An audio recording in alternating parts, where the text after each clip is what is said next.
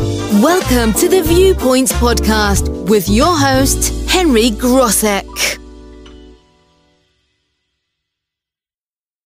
Welcome to Viewpoints, listeners. I'm your host, Henry Grosek. gives me great pleasure to welcome regular guest on Viewpoints, Dr. David Roy, lecturer in the School of Education at the University of Newcastle, New South Wales. Welcome again to Viewpoints, David Roy. As always, it's a real pleasure just to sit and chat to you, Henry. So thank you again for the invite. Oh, absolutely. Now we did, we were talking off air, and uh, you have uh, you have quite a fascination with Star Trek. Why is that? well, I, I, kind of like science fiction. There's there's a I don't think there's a hidden geek in me. There's a there's a kind of an out and out geek within me. I, I guess it, it, comes from family. Um, my father was a professor of astronomy uh, up in Glasgow and was involved in moon landings and, and such like. And one of the memories I have as a child is, is sitting there with him and, and watching Star Trek and, and Doctor Who as well. And I guess I've always quite liked it because its message is about hope for the future. Its message is about actually different races, different species, but it's always allegorical to what happens on Earth actually working together and finding a solution and working with equity and democracy. So I guess uh, it's always appealed to me in that way. Um, yeah, I, not all my family can agree with this, but it's I guess it's a childhood memory, and it's something I, have I've just always found as a way to decompress and and process with brings up the other topic of nostalgia, doesn't it? Nostalgia mm. can be so heartwarming, and at the same time, David, uh, and we'll bring you the psychologist in David Roy here. It can also be it can also be debilitating, uh, depending on how you handle nostalgia. Probably like a lot of things. I think I think it's it's very true that nostalgia can can be something that you can look back within fondly. I guess when we look at any memories and, and, and the past, it's, it's what we do with it. It's do we do we hold on to the past and let it control us, or do we use the past to let us move forward and and, and find a, a way to sometimes forgive not necessarily forget, but to not hold on to to a grudge, to not hold on to bitterness, and realize, you know, how, how can this benefit me and those around me rather than actually damage me? And that's easy to say. It can be quite hard to do, but it's something I think we have to actively and consciously do. So I embrace the past and, and realize that for all my flaws and all the mistakes I've been involved in or bad things that have happened to me as well as the good, they've made me who I am and they've they've taken me through those sliding doors, as it were, to the moment I'm in now and I cannot regret the past because I can't change it. So I just have to learn from it. Hmm. That's interesting you should say all that, David, because in the times, and we've had quite a few conversations, both on air and off air, um, you're an extremely humble man there because I've actually never heard you admit to me any of your great mistakes in life. Listen, I think we have to recognise that we're all deeply flawed and we, we all go through mental health challenges at different times as well. And I think we actually need to recognise that. There was about, I don't know, a period, must have been about 10 years ago that I was really struggling with mental health in, in lots of different ways and, and had to reach out to get support because, as someone once said to me, resourceful people use resources. So, yeah, we. no one is perfect, Henry. Not even thyself. no, no, that is true. oh, and you know, it's an interesting thing. I was chatting with someone the other day um, in in my professional capacity, and.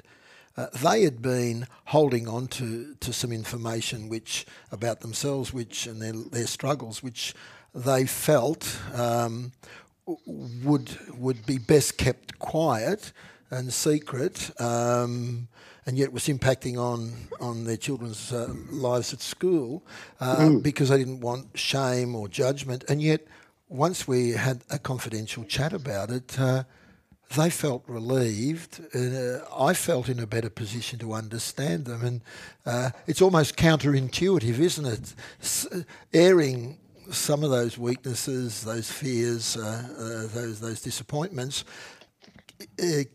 can make you feel better. And once it's on the table, it's out there, isn't it? I, th- I think that's the case, but it's got to be at the right moment. Where I guess with, with with everyone, there's points when you have to go. I'm not quite ready to share this until until I'm ready to do it. It's a hard way to say, but you've got to feel comfortable enough with the individuals to do so, so that you know that there's a trust, there's a care, and that there's something in, in place to allow you to move forward from it. Um, so yeah, and, and I think we have to recognise that even the most outgoing, gregarious people have parts to themselves that they need to keep to themselves, that need that privacy. But yeah, if, if you can, share what's going on with yourself because if the, with the best people around you who are true friends, then you will always find support and it will only make things better. Holding things quietly inside can only twist and turn.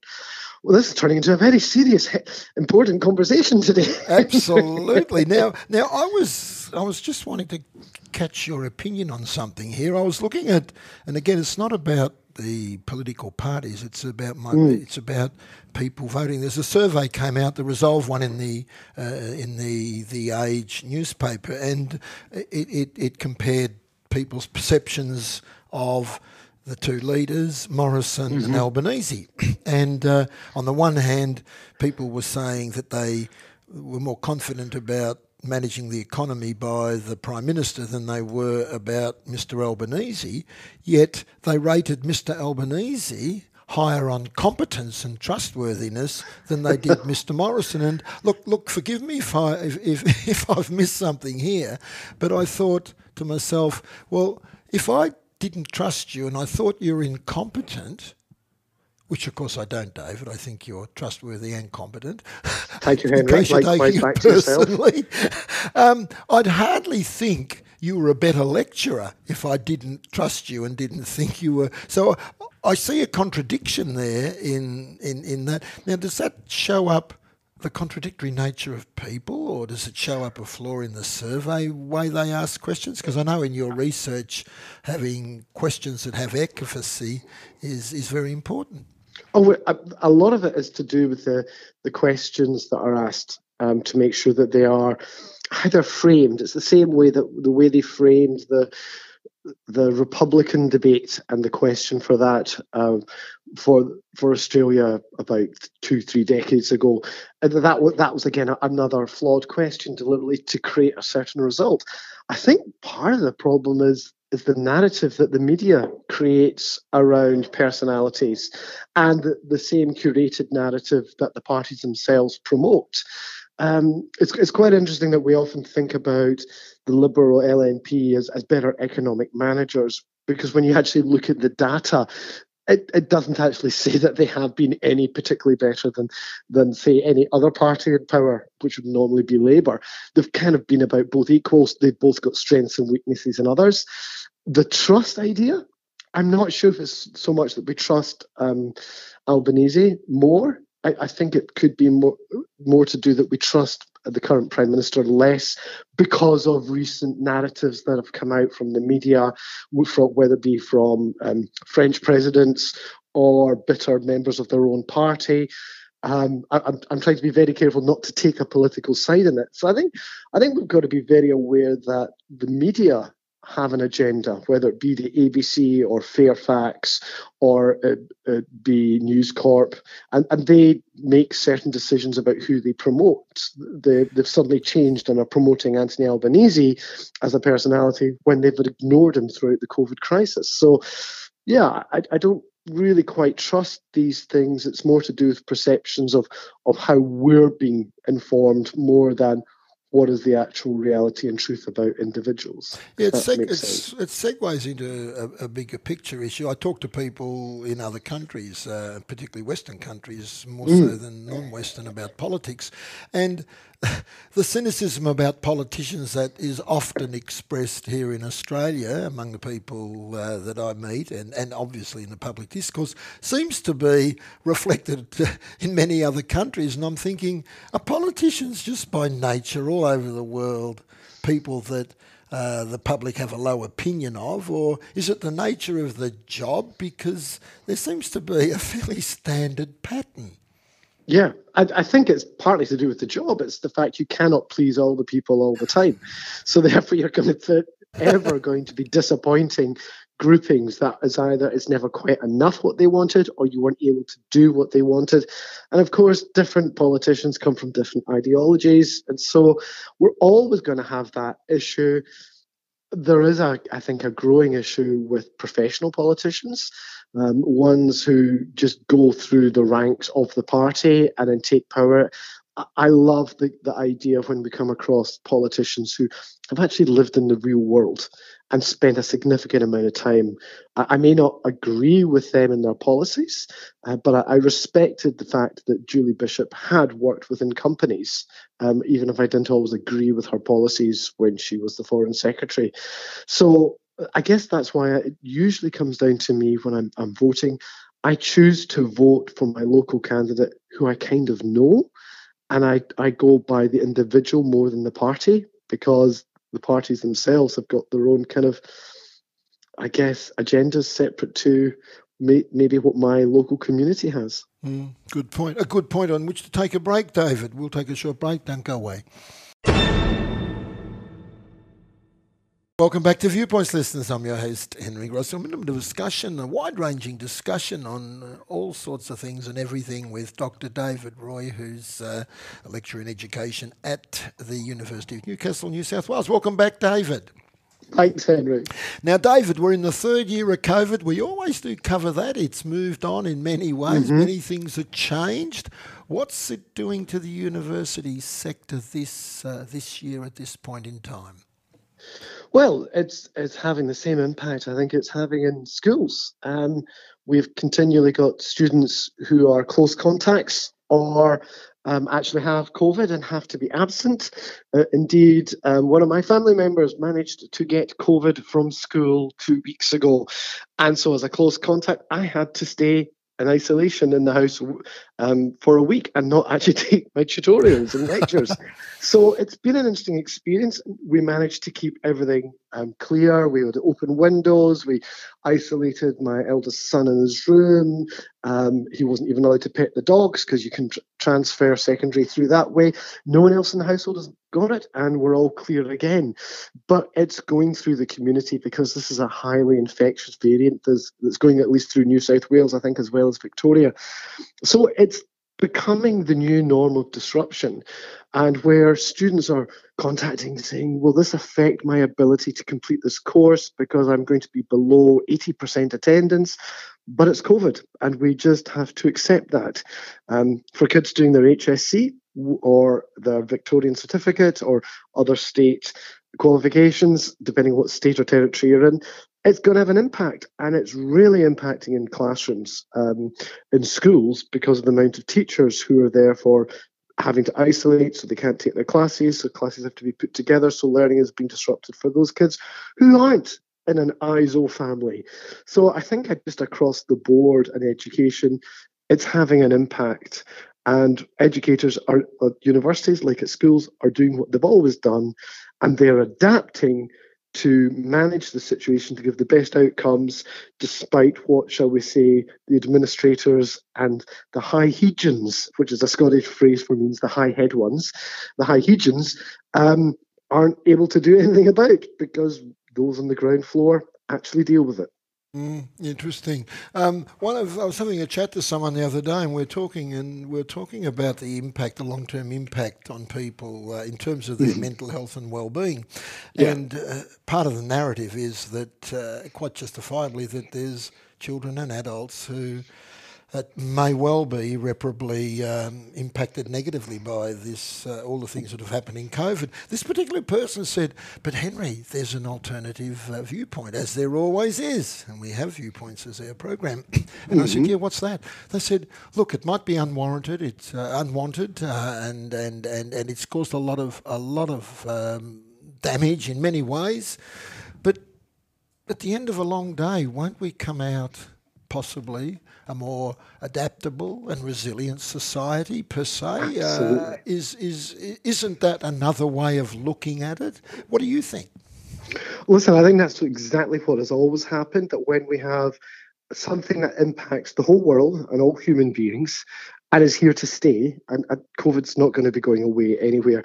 We do have to adapt. It's going to change the way that we focus on our, our work, um, and the the kind of the push that's always been to work more, work harder, and recognizing that maybe we actually need to have longer breaks, that people won't have the same energy. The the impacts of long COVID, both physically and mentally, are, are going to play out for the next two decades as we work out what the real impacts are.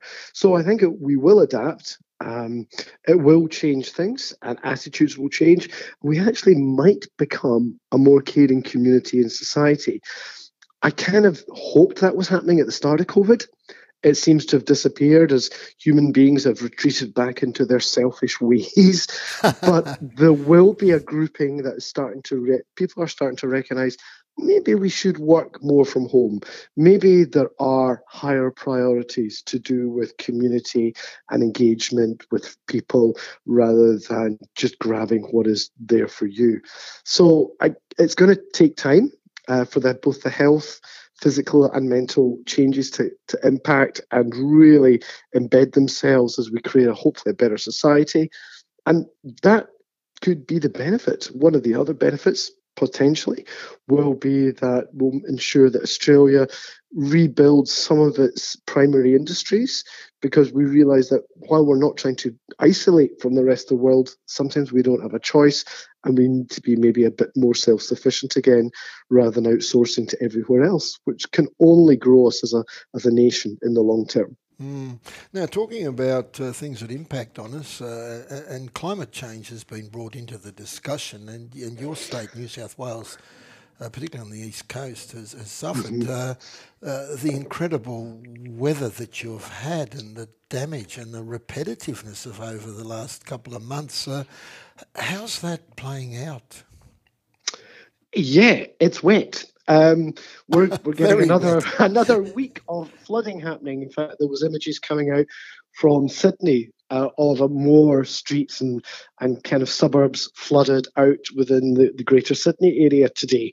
It's it's quite disturbing because the reason we're getting more rain is because of climate change. And, and people go, but we normally have warmer weather. It's wet. It can't be climate change basic facts, and I think we've talked about this before. When the oceans warm up, they release more moisture into the atmosphere. That becomes clouds. When it hits land, we get flooded. And then we'll have lots of kind of growth within the bush. And in three years' time, when we move into drought season, that will all go on fire and won't burn again. So, yeah, climate change is going to change our lifestyle completely. We're going to become a much more, I guess, tropical um, country. In in the edges, we'll have lots more wetter weather, but we'll also have lot greater heat happening throughout other periods of the decade as well. So I think we're going to have to adapt because um, we don't seem to be changing our behaviors. We're still eating lots of um, meat, which adds to the methane of the growth. Mm. Uh, we're still driving lots of petrol cars because the governments haven't put in tax breaks for EVs to come in. Uh, we're still relying on coal power stations. So we just have to decide do we want to have a more comfortable life? For the short term, or a more comfortable life for the long term. I, I prefer the long term. I've got kids. I'm hoping that they might have kids if they choose to. I'd like the future generations to have a, a, a nice climate and a easier way of living. And I think to do that, we need to cut down our emissions. Mm, that's a good point. When you're talking about your children and the children beyond that, the grandchildren, great grandchildren, etc., I was reading a report the other day, which is fascinating, and it, it's it's something that's of of uh, I think uh, interest uh, should be of interest to us. Um, the report, uh, and I can't quote it exactly here, I haven't got it in front of me, but it was reporting that more and more men under the age of 30 in Australia are choosing to have vasectomies. Uh, and partly it's because um, of commitment, but the other part is they don't want to uh, take the risk of bringing children into a world which they see as irreparably damaged and going heading south. Fascinating uh, mm. area to explore because it, it runs against the traditional biological explanation of species survival, doesn't it? I know it doesn't, and I have to say there are there are questions I, I raise about the motivations people are kind of claiming to have. Um, I think it's it's it's sad because I think we still need to have our population grow. It's it's not that we shouldn't grow our population. In fact, the Australian population that is born here is shrinking, unless, of course, you're a Premier of New South Wales, in which you're trying to make up for it as best as you possibly can by having a, a football team. but I think there are real issues to be dealt with about if people are choosing not to have families, what are the real reasons going on? If there are financial pressures that are happening there, we've maybe got an economic system that isn't working. If we have fear within the community and that they don't that overrides that biological need, then you've got to ask there's some real mental health challenges that we need to maybe fund and deal with. Because I think that there's I take it the exact opposite way. I think we have a glorious um, planet. I think we have a potential for a wonderful future. And I want that to grow and share with multiple kids all around the place. Um, so, yeah, I, it does concern me. Um, that people feel that way. And again, it comes back to what we were saying at the start today. It's linked to the media narrative.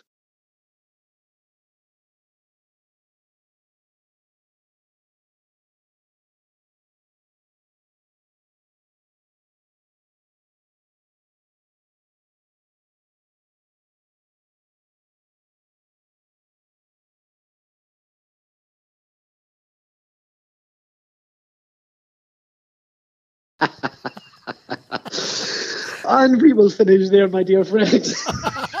you have a great weekend up there in the wetlands. we're having we're having beautiful autumnal weather down here.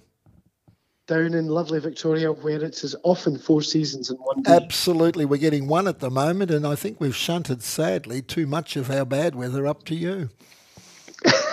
you Joy, a- listen, have a great one, Henry. And again, as always, a pleasure to be on, and I look forward to the next time. Absolutely. That was Dr. David Roy, a great person to have on uh, our, our, program and a, and, a, and, a, and a very thought provoking thinker in many fields, including his own of education. We'll take a short break. Listeners.